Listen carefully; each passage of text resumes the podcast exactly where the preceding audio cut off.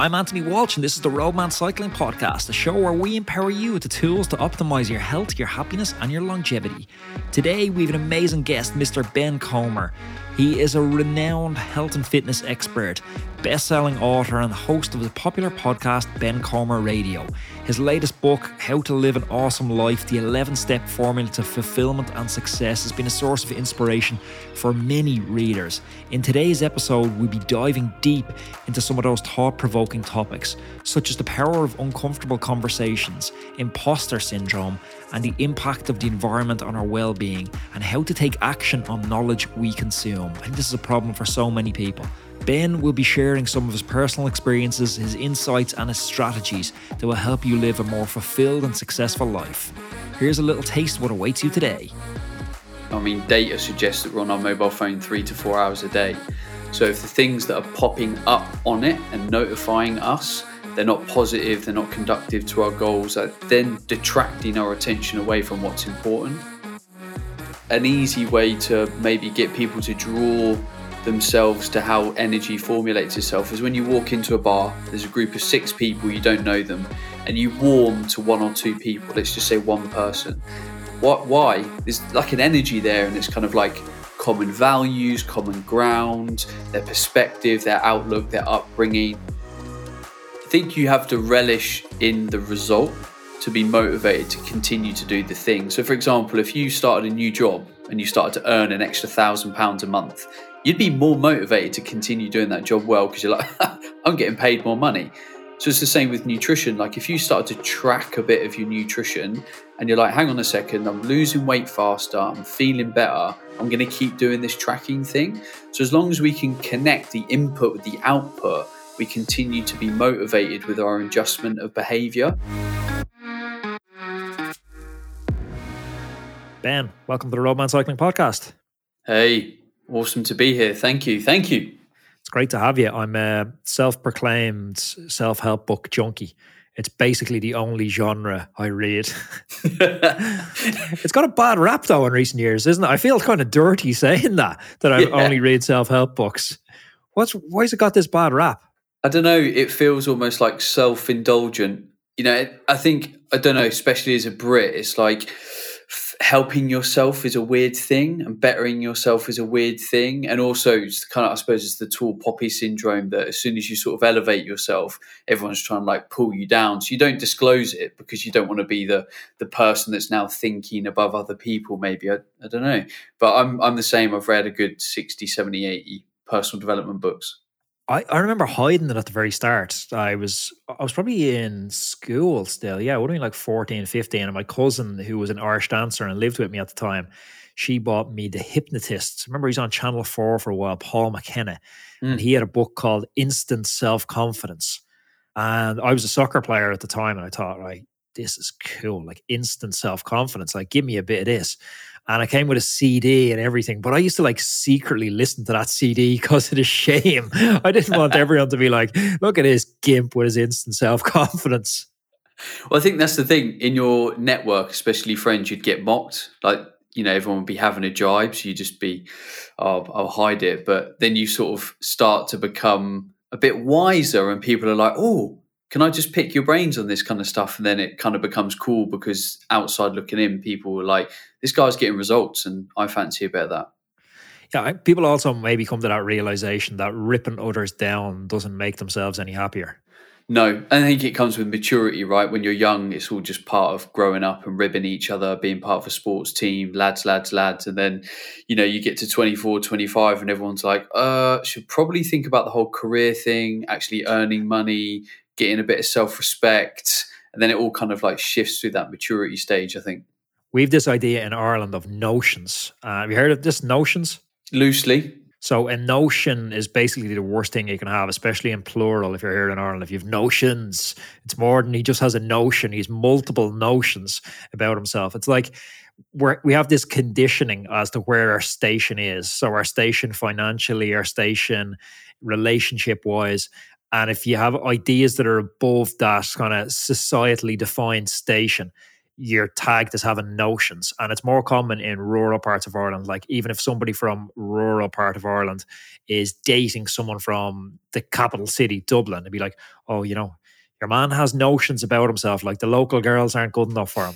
But that's kind of inbuilt in that hesitancy people have to say they're trying to better themselves. They don't want that tag of notions I think maybe I'll ask you it's why moving away is so much more common because it's almost like you know if you lived in rural Ireland, you're like right, I'm going to move to Dublin, and you're like it's almost like a blank canvas again. You can meet different people, you can get a different job, you can kind of create yourself, and then when you go home, hopefully you've then got the confidence to be like this is who I am now. And sometimes it's easier to kind of just break away, and that's the power of environment, right? I mean, I've written extensively about that, like one of the biggest ways that people will hold themselves back is their environment, like their parental grip on them, the grip that their friends and family have on them, the workplace environment, like all these environments are really powerful on how we behave and act. I've often heard people talking about the power of environment, and I've always known the power of environment. I've misdefined it for a long time, and it was actually listening to some of your material that caused me to challenge my idea of environment. I had environment as a quite tight idea that it was the people I surrounded myself with, the information I consumed. I never actually looked at it as my physical environment and the power that also has as well, like the power of having a tidy office in terms of bringing productivity, the power of going to sleep in a room that supports the type of sleep you want. I heard you doing it, and that's the first time I've actually heard anyone talking about this expanded idea of environment. How important is are both sides of that, but particularly that part that I missed? Huge. And a big thing now is our mobile phone. You think, I mean, data suggests that we're on our mobile phone three to four hours a day. So if the things that are popping up on it and notifying us, they're not positive, they're not conductive to our goals, are then detracting our attention away from what's important. So I always look at it from like an audit perspective. So when you open your eyes at 6 a.m., for example, like what do you see? What do you feel? What do you smell? So is your bedroom environment conductive to good sleep? when you walk downstairs and you get into your kitchen is your kitchen conductive to healthy living to what's in your fridge what's in your cupboard don't leave the dishes is what you're telling me till the next morning. Maybe because if you walk in your kitchen and it stresses you out you're like ah then probably do the dishes before you go to bed because again it's a conditioning that you're susceptible to potentially. Then there's the rest of your house then there's like the flow and the energy in your house the amount of light the amount of plants the amount of art. And then you get in your car, like you go to work, like all of these little micro stimuluses add up to positive momentum or negative momentum. And I always say to people, where in your life does that positive momentum stop? For some people, it's in their brain. Their brain stops them from being positive, moving forward, being goal orientated. And for some people, it's part of their environment. So for a lot of people, they might go to work and hate a job. And it's like, right, well, long term, your job has to change because your meaningfully trying to move forward with your life, but your job is getting in the way. It's ruining your momentum because you're finishing work pissed off and then you're going home and drinking or self sabotaging or self loathing because of that environment. So it's so important. And I suppose the more that we can create this positive, the stuff that we can't always change as much as we want to is easier to manage and handle because so much more of our life is kind of positive and built towards you know what we want there is ancient cultures that had figured out this a lot faster than we have. Like you look at the importance of feng shui in Chinese culture. This is like the energy force. Like again, going back to that younger, sort of more skeptical version of all of us, I would have just said that was bullshit back in the day. I'm like energy that flows through a room, and you're telling me the direction of my bed matters to how I sleep. But I'm increasingly finding there's power to that ancient wisdom. Yeah, and it's quite unexplainable, but I think an easy way to maybe get people to draw themselves to how energy formulates itself is when you walk into a bar, there's a group of six people, you don't know them, and you warm to one or two people, let's just say one person. What why? There's like an energy there and it's kind of like common values, common ground, their perspective, their outlook, their upbringing. And the same can be said with physical spaces uh, the weather as well. Weather has more energy than we give it uh, kind of credit for. Like if you look at a dull, gloomy day, like how does that change your perspective and your outlook and your feeling of the day? And I think a lot of people will call bullshit until they just actually just opened their perspective and psyche up to it and started to kind of tune into it. And um, I think that's why people, when they start to go down the rabbit hole of more being in tune with your spirit and what's happening around you, you just go down the rabbit hole even further because it's kind of fascinating and you start to tune into all these nuances in life and in yourself. And you can't help but not think, oh, what's under this layer of the onion? And, you know, that's a great example you gave of going into the bar and the crowd of people and being kind of magnetized or more drawn to a couple. Because we're in a little bit of a culture where everyone's like, well, show me the data, show me the peer reviewed research on this, you know, particular action. And it's like, you don't need that. Like you can observe behavior, you can have unexplainable energy, unexplainable feeling of happiness in certain situations and put yourself more in those situations. You don't need to see peer reviewed data on stuff because also data looks at the masses. 500 people went and they walked barefoot on a beach. Here's the effects of walking barefoot on a beach on 500 people. I don't give a shit about that. I only care about the effects of walking barefoot on a beach for me. Mm. Like, how does it make me feel? And I know every time I get my shoes off and I walk on the sand on the edge of the water close to my house, I come home and I just feel, I feel different. I feel happier. I hmm. feel more content, more at ease. And you can't explain that by digging into those scientific papers that look at, you know, metadata no, and I think it's important to separate the explained and unexplained. So there's loads of things like nutrition's a great example. If you were to sit down and start having a debate about nutrition, you should probably say, what do we know in the data before we start this debate? And we know, for example, that like calories are king. Most people are deficient in like vitamin D. So we, we form a basis and then we go, well, let's talk about the unexplained. And the unexplained might be that when you eat certain foods, you feel a lowering of energy instead of an increasing in energy. And you might say, well, that doesn't make sense because the food has good calories in it, etc. But for example, you might be someone that eats a high carb diet and feels great, but I might eat a high carb diet and I don't feel great. So, regardless of how my, mitochondria works on the grand scheme of human human physiology, we still have to listen to the n equals one, which is us, the experience of self, and our response to kind of nutrition. And I think some of these more kind of uh, what's the word esoteric concepts will never be fully explained and that's why you just have to kind of trust the human journey your own instinct and how you're kind of behaving in your environment and kind of go with it because ultimately your own life is your experience it's not anyone else's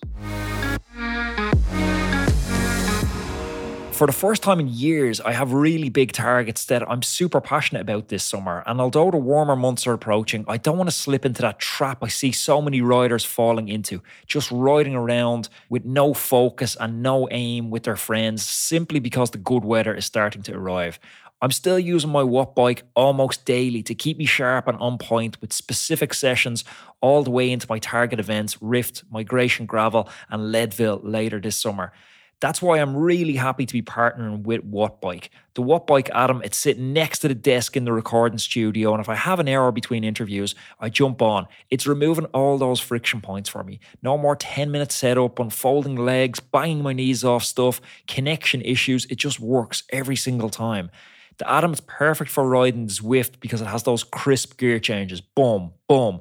1% power accuracy and max gradient capability of 25%. If only my legs had a max gradient capability of 25%. Even if I'm riding those steepest climbs on Watopia, it's absolutely fine. I'm actually riding that custom gearing setup, so if I'm riding a particularly hilly route, I'll select a more climbing suitable gear ratio. It's the business. If you're looking for an indoor trainer, if you're looking to stay sharp this summer and not lose that hard earned fitness over the winter, I couldn't recommend the Wattbike setup any higher. It's the last indoor trainer you're ever going to need. Head on over to wattbike.com now and check out their full range.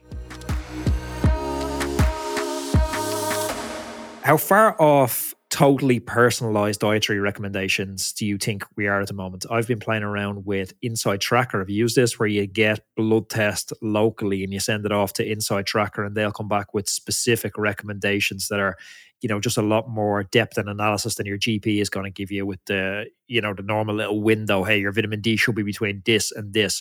They'll give you a nuanced understanding of, okay, here it is, and here's dietary or lifestyle changes you can make to get it to perfect.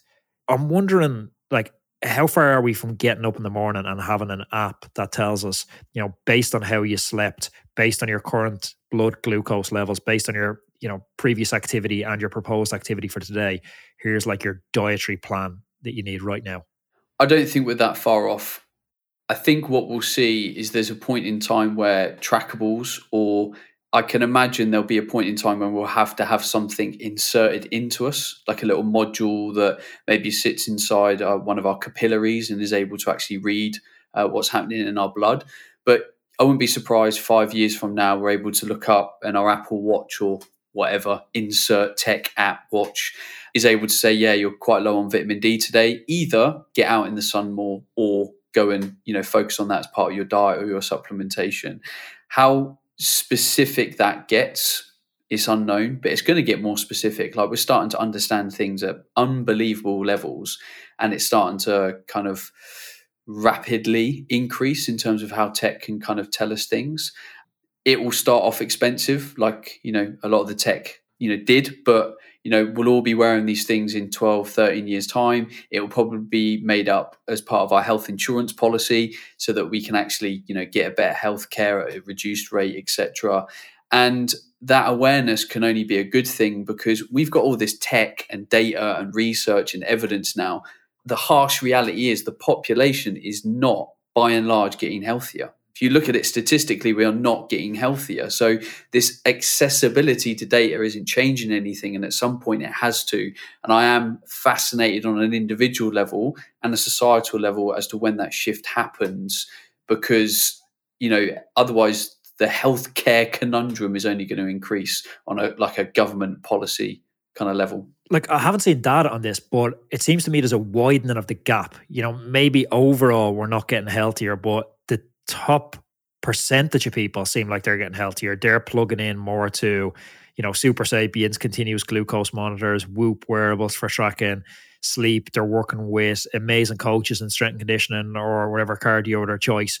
But the masses are so detached from this world that they're falling further and further behind, and that's bringing our averages, you know, way way up because obesity, as you say, which is so closely linked to mental health problems as well, because all metrics on that, depression, suicide, social isolation, they're all up through the roof at unprecedented highs as well. Mm-hmm.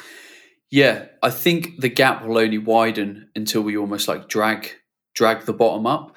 But there has to be at some point a kind of government level intervention where we start to reduce the cost of certain food stuff. So like fruits and vegetables, you know, that kind of stuff. Like it shouldn't be expensive. It should be highly accessible. But also there's there's big kind of conversations there like this and this is just my opinion, but I believe that where we live in the UK, our soil quality, I feel it is either diminishing or they're doing something within the, the, the network of our food because the food over the last couple of years just doesn't seem to be tasting as well. Like I was preparing some carrots at the weekend and I was like, they looked a bit translucent, they looked a little bit mushy, and we're not comparing organic versus non-organic. Leave that conversation aside. Like you can just look at some fruits and vegetables and like this is this doesn't look or feel very nutritious. It's not got crunch to it, it's not got body to it, it doesn't really taste of a lot. So there's kind of a huge amount at play here. But I have hope that it will change through the ease and access of information over time. I think like it has to. But it's so so easy to consume too many calories. Like oh, you so just easy. need to pull out MyFitnessPal for two, three days. I always say this as well. Behind the podcast, we have a cycling coaching company.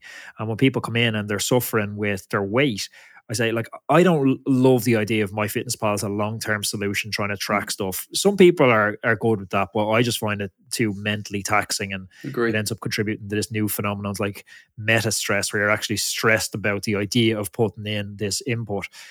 But as a two, three day snapshot, it's absolutely amazing. But it's just so, so easy to consume. You know, three and a half, four and a half thousand calories a day for someone like, you know, if you're having snacks, ice cream, cookies, McDonald's type stuff, it's like you slip once a day on that type stuff. Like you're not hitting your calorie deficit for that day, zero chance, unless you're fasting for a long, long period. And you look at enjoyment of life, a lot of enjoyment of life comes through food. You go out for a, a meal with your partner and you want to like really enjoy it, eat what you want, which is great. We all want to do that. But most main meals in a restaurant are anywhere from 1200 calories to about 1800 calories. And you put a pudding on top, put an alcoholic drink on top, put a, you know, little chocolate that comes around with your, you know, your aperitif afterwards or whatever you do. And, you know, you've easily sunk two and a half, 3000 calories on a meal out. And that's just you enjoying yourself. But the reality is that does play into body composition, recovery, and that whole kind of conversation. So I would do the same as you. I'm like, you have to understand what you're putting in your mouth, calorie track for a while, understand the impact of this stuff. Like, if you want to go out and do whatever you want on a Saturday, know that Sunday you might need to eat a bit leaner, maybe go out for a nice walk, think about kind of your activity balance. And that's if you're someone that is inclined to balance both the enjoyment of life and the enjoyment of optimal body composition, which many people want to do. I want to do it. So I just have to learn the skills and the techniques to be able to monitor both sides of the equation to get the most as possible out of both sides of the equation. I think you hit it there because when people have this idea of, you know, oh, go on, live a little, and we've associated with living a little and that term with we have to eat and we have to drink. Live a little can also be, you know, take the day off and go hiking because mm. you know it's a hell. I've I've sat on both sides of this fence as I know you have. The idea that it's hard to get up and go to the gym or hard to get up and go for a bike ride and keep a, a notion of how many calories you've consumed that day. Yes, that is hard. But it's also hard to get up in the morning when your mental health's not brilliant, when you're sick, when you're depressed, when you have limited mobility. That's a fucking lot harder than mm. the motivation it takes to count a few calories and to be active during the day. And once you make that flip, I think there's no going back. I think you have to relish in the result to be motivated to continue to do the thing. So, for example, if you started a new job and you started to earn an extra thousand pounds a month, you'd be more motivated to continue doing that job well because you're like, I'm getting paid more money. So it's the same with nutrition. Like if you start to track a bit of your nutrition and you're like, hang on a second, I'm losing weight faster, I'm feeling better, I'm going to keep doing this tracking thing. So as long as we can connect the input with the output, we continue to be motivated with our adjustment of behavior. And all of these things like take more time, but the chances are you'll take time from other parts of your life. So you might, for example, be someone that right now watches telly for an hour and a half a night every night and I, as a coach, might say to you, Will you give me half an hour of that TV time to go into the kitchen, think about your food for the next day, get your cycling gear out, put it in your bag, get your work bag ready, get your shit together? And then two weeks later, tell me if that half an hour investment, change of investment time from watching TV to go and getting your shit together, can we buy into that? But then we have to look at the output. So if you are feeling better about yourself, you've got more energy, you're losing weight, then that's kind of worth it. And what we're doing is we're just readjusting time, but most people use time as an excuse. But we have to have a readjustment of focus and we have to have a readjustment of priorities. And for most people, we're doing an hour or two of stuff a day we don't even want to do. So if we can say no to that stuff and start to pour time, energy, and focus into the things that are going to move the needle with our health, with our wealth, with our happiness, it's all there. Just pe- people just aren't seeing it. That's why a coach works super well because you have mm. quite a certain outcome from input to output. When you're trying to navigate it on your own, like the path is difficult. There's a lot of friction along the way. And when you're making sacrifices, you see all this friction every day of the week, and then you're unsure if you're going to get a result on the far end. It's very difficult to keep overcoming that friction time and time again. But if you have, I don't want to say certainty you're working a coach, but if you have a degree of certainty that if I put this work in, I'm going to get this output, it gets much easier to build that into a feedback loop, which just rolls and rolls and rolls. Hundred percent, and I think there's a recent realization for me within coaching that I'd like to share because I think it's important. I believe a coach has to be quite far ahead of you in the journey to get the result that most people want. And what I mean by that is, if someone just looks a little bit fitter than me and they give me a load of fitness advice, I'm going to be like, mm, you know, I don't really see it because you're only a little bit further along of me in the journey. And the reason I say that is the ego is great at getting in the way because most humans believe their way is the right way.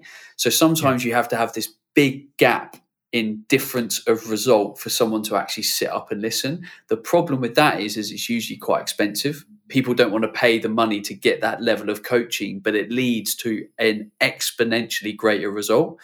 So if you're sitting watching, uh, listening to this podcast and think, yeah, I do want to make more results, and I would always recommend a coach. You are always going to progress more in life if you get guidance from experienced people with the goals that you want to achieve. Then please make that step, but it's probably an uncomfortable step it's like career and business coaching as well. Like you'll probably not take the result. Like if I owned a million pound company and I was a, had a coach that you know was only earning 1.2 million pounds, like I probably feel that I'm actually quite close to that guy, and you know my techniques and my growth journey, my business plan, my strategy is about as good as his. If I had a business coach that was doing 10 million, all of a sudden I'm like, well, that guy's 10 times in theory better than me. I'm gonna listen and you will make more progress. And actually, having that gap, um, I think, is really powerful uh, in coaching to make you step up and actually realize your own potential. And most people listening to this have 10x more potential than they're realizing. Like, hand on heart, believe that because everyone that I coach is only, you know, a fraction of their potential. And I believe that for myself as well. Had a chance to chat with the Factor founder, Rob Gitelis, on the podcast. It's worth going back to check out that episode. I was super impressed with him personally. Factor are really pushing the boundaries of what's possible with aerodynamics in bike design at the moment, but they're doing it with a social conscience, and that's what's so impressive for me. They're mindful of that environmental impact, paying employees a living wage, and resisting the urge to relocate production, like so many competitors, to lower cost labour markets. I'm super proud to be riding Factor bikes for the upcoming season. If you're considering buying a bike for yourself, put me a DM over on Instagram or over on Twitter, and I'm going to give you a personal introduction to the guys at Factor and make sure you get the very best possible experience. And that's a nice little segue into the book because that is really a tool to help people try to unlock that potential. So I'm going to link it up in the show notes, but it's called How to Live an Awesome Life The 11 Step Formula for Fulfillment and Success. Why only 11 steps? Were you not tempted to go with the old traditional 12 step crowbar, something else in there? I have had that mentioned, but I don't want to. I don't want to piss on their chips for a start. Um, also, if you spell out awesome life, that is 11 steps. And when I actually just started to map it, the 11 steps uh, fitted absolutely perfectly. Um, so for me with the book, like I've been in the health, fitness, and nutrition game largely in the world of nutrition for a long period of time. And when I looked at like what I actually do as a coach, I'm actually just coaching a greater level of happiness. People want to lose weight because they want to be happier. They want to get fit because they want to be happier. Like it all links back to happiness, fulfillment, and a sense of success. So when I kind of stood back and was like, oh, what book should I write? It all came back to us just simply living an awesome life, which is what we all want. It's just all made up or needs to be made up in a different way for us, for our beliefs, our goals, our situation, our environment, etc. So hopefully the book enables people to figure that out for themselves. So, with the title, to sort of unpack the title a little bit, how to live an awesome life. So, the idea is that something we should strive towards. So, the awesome life being the goal. How does someone, as a starting point, figure out what an awesome life is because I think that's getting increasingly difficult for people to pinpoint and determine because you flick onto YouTube and there's, you know, bikini clads, van lifers doing one thing on Instagram, there's influencers looking ripped in Dubai and it's like do I need to be all of these things? Do I need to be a, a pro cyclist, a bodybuilder, an influencer? Is that what an awesome life looks like? What's the starting point for determining what awesome means for me? Well, I think how you frame this question actually frames the initial starting point for the answer. So there's all of these external influences out there, what other people are doing. And I think one of the steps that you have to do is turn off all of that noise. So turn off social media for a period of time, start to remove a lot of the friction and frustrations in your life and start to listen to the clarity that opens up. So few people in life spend any meaningful amount of time in silence by themselves, writing things down, exploring their thoughts, exploring their emotions, exploring their goals for their, their, their life. Like if you were to stand at a bus stop, which not many of us do anymore, granted, the first thing you will do is you will flip open your phone and you'll scroll Facebook or Instagram, your chosen platform. And my point here is, is there's always noise in our life. If you always have noise, you always have external input controlling how you feel about your life, the world, and the makeup of the world. Like social media can paint a picture of how the world is outside your village or town. But if we don't spend enough time looking at how we feel about how we want to turn up in the external world, then we're going to be forever unhappy. Um, and this is where I think writing down your goals, exploring what friction is in your life, starting to listen to yourself and not the external point of view is so so important. So i don't think there's an exact formula here but i think there's steps people can go with to stay look start doing that block out the noise start to listen start to write things down. And i think the problem with personal development is some people out there and some books make it feel like this is quite an instant process. Like you just sit down, write down your goals, and you're like inspired. Sometimes this stuff is messy and it takes months because you're so deep into the current makeup of your life and it feels so messy and it feels like there's so many strings attached that it takes a while to really clean out kind of like the weeds and start to see where the seeds of change actually are in your life. It's a really valuable point around, you know, when someone goes to a bus stop or they're in a queue at a shop, the first thing they do is they pull out their phone. They're waiting in line at an ATM, pull out their phone. You even see lads in nightclubs having a piss looking on their phone. It's like there's not a moment of just sitting with your thoughts. And we don't have that many we haven't inherited through you know darwin origin of species and this idea of evolution of traits and recessive traits that aren't necessarily dying out in generations like boredom has sustained since the dawn of time for a reason. It's something, it's a cue that we should be listening to. You know, if you're picking fruit on a bush, you'll pick fruit, you'll pick the abundant fruit first, you'll fill your basket with them. If you stay in that same part of the bush, you're wrestling deeper and deeper into the bush, you're getting diminishing returns on your work here. Boredom kicks in. I, I can't find any fruit and that's your trigger to move on to a different part of the bush and start exploring. And using the bush as a metaphor there for the rest of our life you know if we're in a job if we're in a relationship that's not quite right for us but we're not taking those moments to listen to the boredom trigger and go okay should i actually be moving on? Should i be exploring opportunities elsewhere? Because at every free moment of introspection it's like boom what's going on on instagram? I think unfortunately we haven't been taught some of these self communication skills through either our parental upbringing, the school environment. Like if I thought back to school, like the thought of actually just almost listening to yourself and your emotions and stuff is absolutely like alien. Like when you're younger, people just talk about finding out what you want to do, getting a job, finding boyfriend, girlfriend, whatever, and and just working your way through life. But actually, the issue with all of that is is we now live in a world of ultimate abundance we can do anything and everything because of how connected the world is by technology, by travel. You know, um, there's there's no such thing in some places as a defined culture anymore because it's such a melting pot of cultures um, and societal diversity that that makes it even more confusing for people. But you know, if I myself n equals one Ben am going to think about my life and where it's going, I just have to spend time with myself and ask myself where I want it to go and where I want to be. And the simple fact is, not enough people are doing that. They're pacifying their thoughts and emotions through a constant connection to technology. And I'll outright say it's unhealthy. Ben, you were talking about the starts that were quite similar in that you've read a lot of self help books. So I'm sure the self help books you've read broadly mimic my experience with them. There's some I've read and I thought that's unbelievable. And I pull out a diary and I'm taking detailed notes and I'm highlighting and I'm revisiting this book time and time again. There's other that I read them and I think, yeah, that's pretty interesting. And then they go onto the bookshelf and they've gathered dust for the last six or seven years.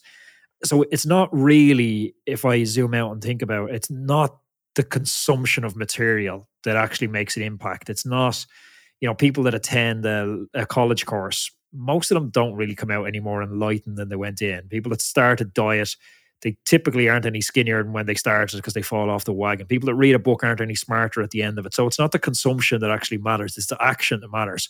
Mm-hmm. Have you thought about that in the planning of your book? How does it become one of the ones that people actually use as a guide as opposed to something that collects dust? So, what I did to combat this, and I use myself as an example because I have uh, ADHD. I'd say it's mild, and I'd say it increasingly becomes more milder as I learn how to channel my own energy, my own thoughts, and be more present as a human.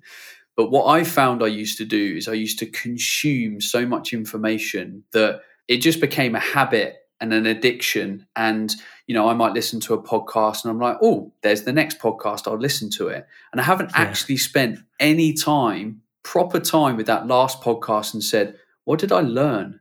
What do I want to go and change? How did that podcast make me feel? Because the chances are there's two or three moments in any long form conversation that makes you go, ah, that's a really good point. I should really think about how that will affect my life.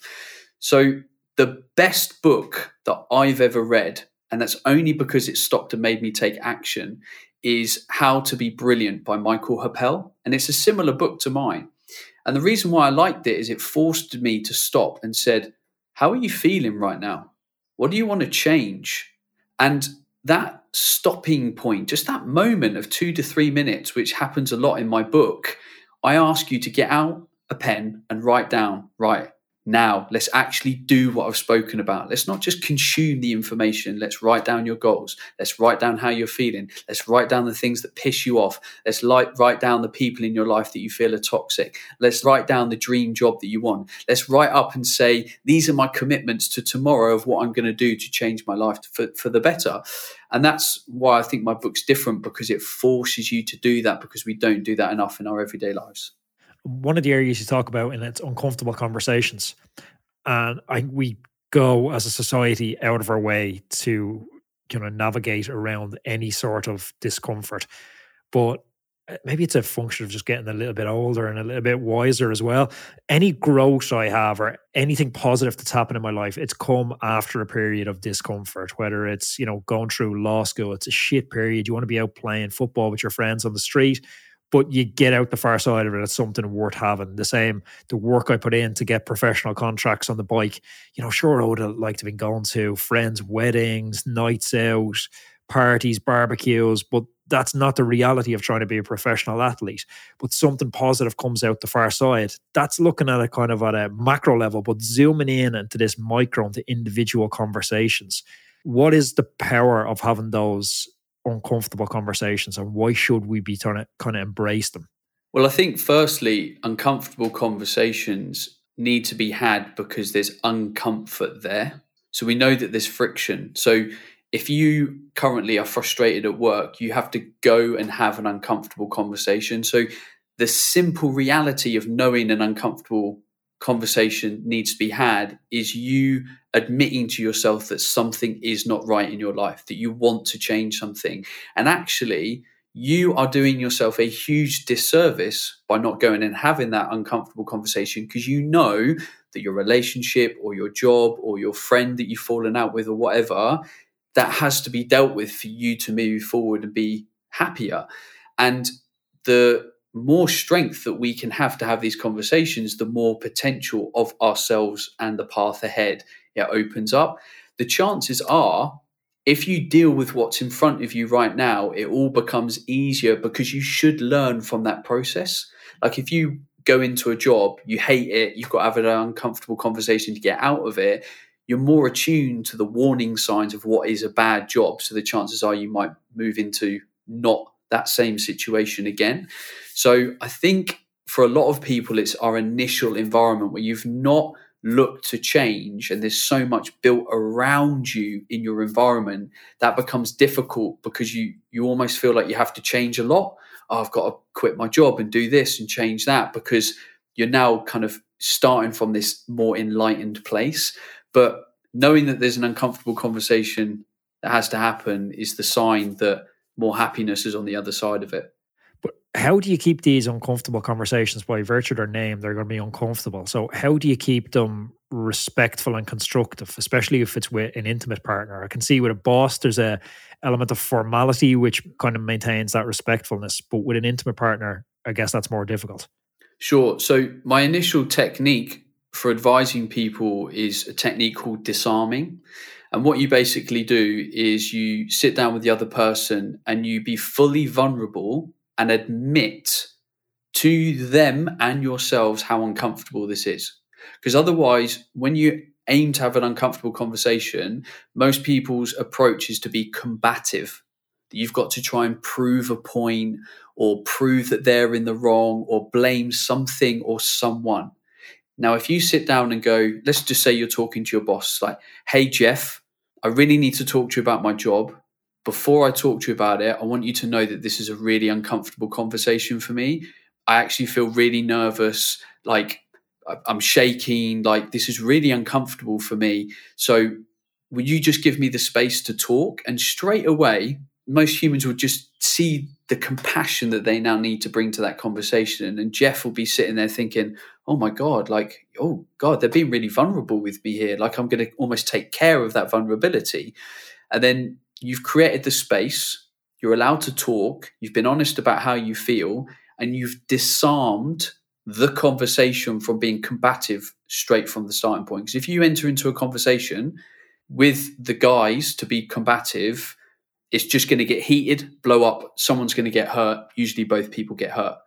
So I am a big fan of disarming. You wouldn't use the good news sandwich. You wouldn't be like Jeff. I really like your shoes, but you're an absolute brutal boss. No, because it's it's ungenuine. And do you know what? The people that say this to me, and you know, I've had past employees, for example. You know, I've given them some you know direct feedback, and they're like, "Oh, couldn't you have couldn't you have given me a shit sandwich?" And I'm like, that wouldn't have been being honest. That would have been me being dishonest. like, why can't people sit down and have a conversation about a singular thing that is difficult? And the chances are that person will walk away and know that you dressed the conversation up anyway. So again, I think it's kind of an integrity thing for people to come at a conversation for what needs to be said and what needs to happen. What have you learned over the course of your podcasts and your career that would have been the 12th step? That was the one that was you know the first on the chopping block that you're borderline wanted to include it in the book, but for some reason you chose not to?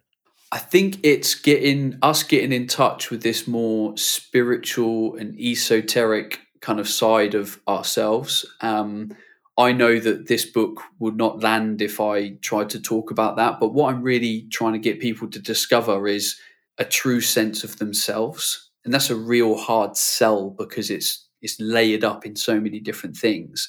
But if we break it down and optimize people and get people sleeping better, moving better, thinking better, eating better, etc., they'll start to move way closer towards the best version of themselves anyway. And then hopefully they start to go in on a journey where they're actually really connected to themselves, their relationships, their environment, what they want. So ultimately, I'm trying to take people on a journey, journey of the ultimate level of self discovery what's the best place for someone to go and pick up a copy? Amazon or Audible, How to Live an Awesome Life. It's there. Uh, it's like eleven ninety nine, so it's not a lot of money, but I think it would return massive, massive value for anyone that read it. Boom, Ben. Thank you very much for joining me on the Roadman podcast. Thank you, sir. Thank you for listening to today's podcast. Have you ever wondered how good you could actually be? Each of us has a unique set of circumstances with work, family, and social obligations, but we all still want to fulfill our potential in cycling. Okay, okay, maybe you won't ever win the Tour de France, but for most of us, this is what cycling is about. So let us build you the perfect training plan around your lifestyle that's totally unique to you and will help you finally realize your cycling dreams. So, whether you're just getting started on the bike or if you're a more seasoned cyclist, we have a suitable coach for you. So, why not schedule a call with us and we can have a chat about how we can help you go further than you ever dreamed of in your cycling and fitness goals? Go to roadmancycling.com forward slash contact or pop me an email directly to sarah at roadmancycling.com.